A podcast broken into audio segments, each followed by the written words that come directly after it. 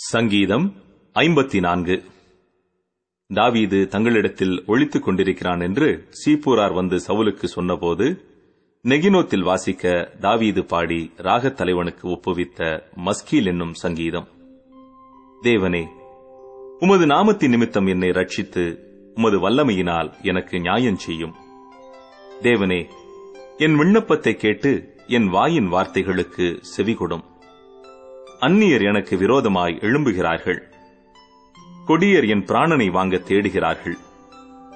தேவனை தங்களுக்கு முன்பாக நிறுத்தி நோக்கார்கள். இதோ தேவன் எனக்கு சகாயர். ஆண்டவர் என் ஆத்துமாவை ஆதரிக்கிறவர்களோடே இருக்கிறார். அவர் என் சத்துருக்களுக்கு தீமைக்கு தீமையை சரி கட்டுவார் உமது சத்தியத்தின் நிமித்தம் அவர்களை நிர்மூலமாக்கும். உற்சாகத்துடன் நான் உமக்கு பலியிடுவேன். கர்த்தாவே உமது நாமத்தை துதிப்பேன். அது நலமானது. அவர் எல்லா நெருக்கத்தையும் நீக்கி என்னை விடுவித்தார். என் கண் என் சத்துருக்களில் நீதி சரி கட்டுதலை கண்டது.